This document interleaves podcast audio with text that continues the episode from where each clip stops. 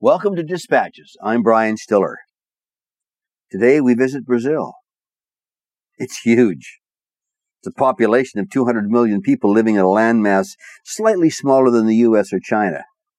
Its Amazon basin, over 7 million square kilometers, is rich in unexplored terrain, home to more than a third of known species, and expansive as the lungs of the globe.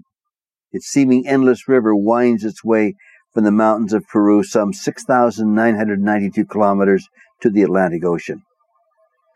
A country of over 150 languages among 450 tribes, this country gives up stories of heroic proportion. Missionaries who have given life and limb to reach back into the upstream of culture, living in primitive circumstances, all to first create written form of local languages and dialects and then translate the Bible as a precursor for today's mission outreach.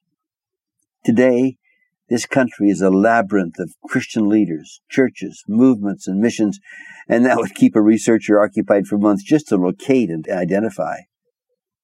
2016 was Brazil's year. The Olympics for sure.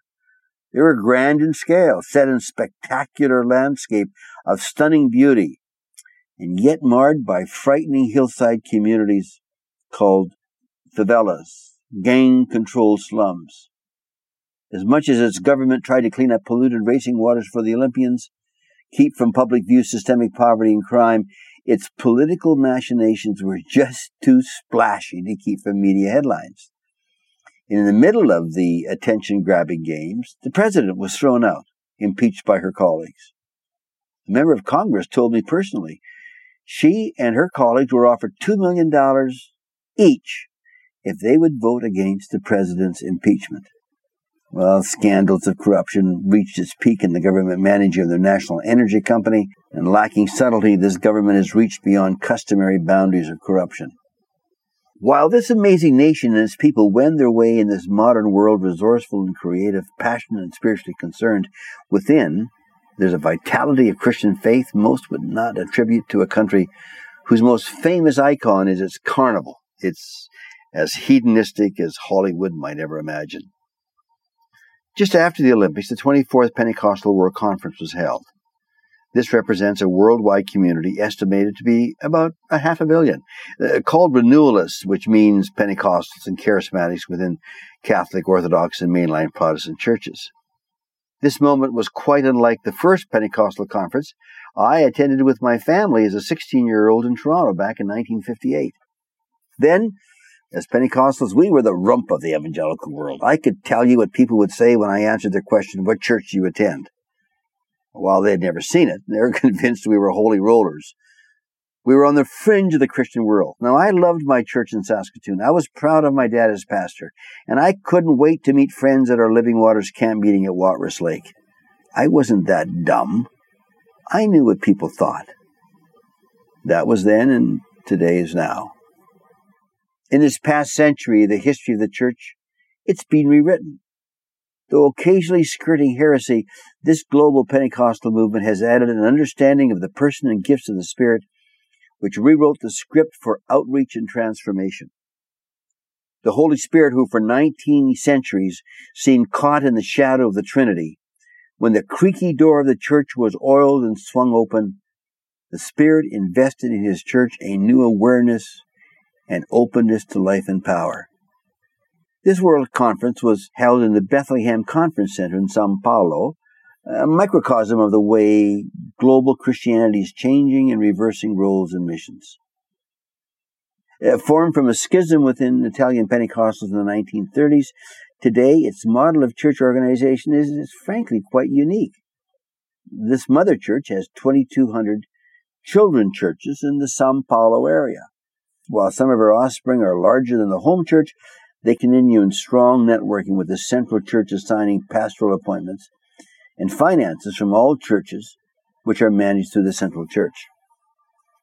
Missions and outreach are big in their agenda. They plant churches in Portuguese speaking communities beyond Brazil, 40 now in the USA and another 40 in Europe. Reflective of Brazil, this outward looking pastor and people mirror the dynamic of the brilliant church. A once receiving country of missions from other lands, Today it's become a sending people. It estimates that up to 30,000 missionaries of all Christian communities are sent from Brazil. European Catholics colonized Brazil like much of Latin America, most always with the proviso that they would be the official church, recognized by the government. In time, these Spanish and Portuguese settlements resisted Protestant incursions, and it resulted, if not in persecution, in, in hostility. Well, the charismatic and the Pentecostal revivals in the 20th century changed that. What has come about is a remarkable rise in faith. When the spiritual tide rises, all boats are lifted, which in this case includes Catholics, in whom there has been a spiritual renewal and change. While Brazil will then be called Christian because of its state religion, in 1950 there were 5% Protestant evangelicals. Today that number has jumped to 35%, from 5 to 30% in 40 years. Within this mix is a church called the Universal Church of the Kingdom of God, viewed as less than orthodox by most Pentecostals and evangelicals, and skeptically regarded due to its emphasis on getting rich and offering blessings in return for paying of tithes to the church. While its statement of faith seems reasonably orthodox, its practices with odd links to Old Testament rituals and ceremonies shields its people from biblical rigors of New Testament faith in the provision of Jesus in his death and resurrection. Troubling are attempts by Christians, and in this case specifically evangelicals, to engage in public service and politics. Politics is here corrupting, with story of payoffs for votes coming from the most credible sources. A pastor said that while meeting with a city politician, he was offered $200,000 for his vote. When the pastor said no and gave his reasons, the politician was surprised as it wasn't the usual response. Federally, the scuttlebutt is that politicians, regardless of their faith, are fair game and are vulnerable to payoffs.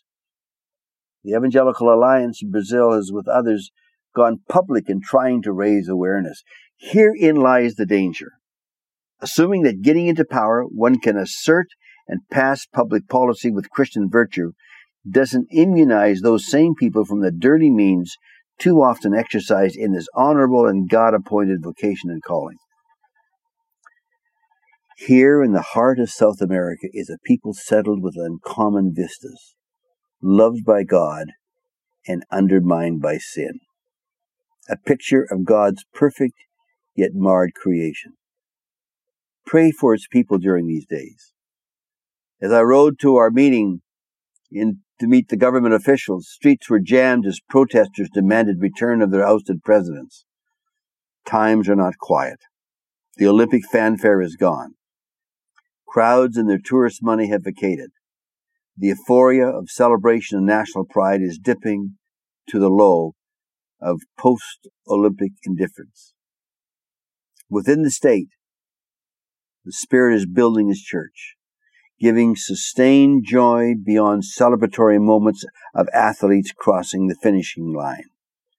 The race, not a sprint, continues. I'm Brian Stiller and I serve as Global Ambassador for the World Evangelical Alliance. Thank you for listening to this podcast. To listen to more and to subscribe to Faith Today, Canada's Christian magazine, please visit www.theefc.ca forward slash faith today.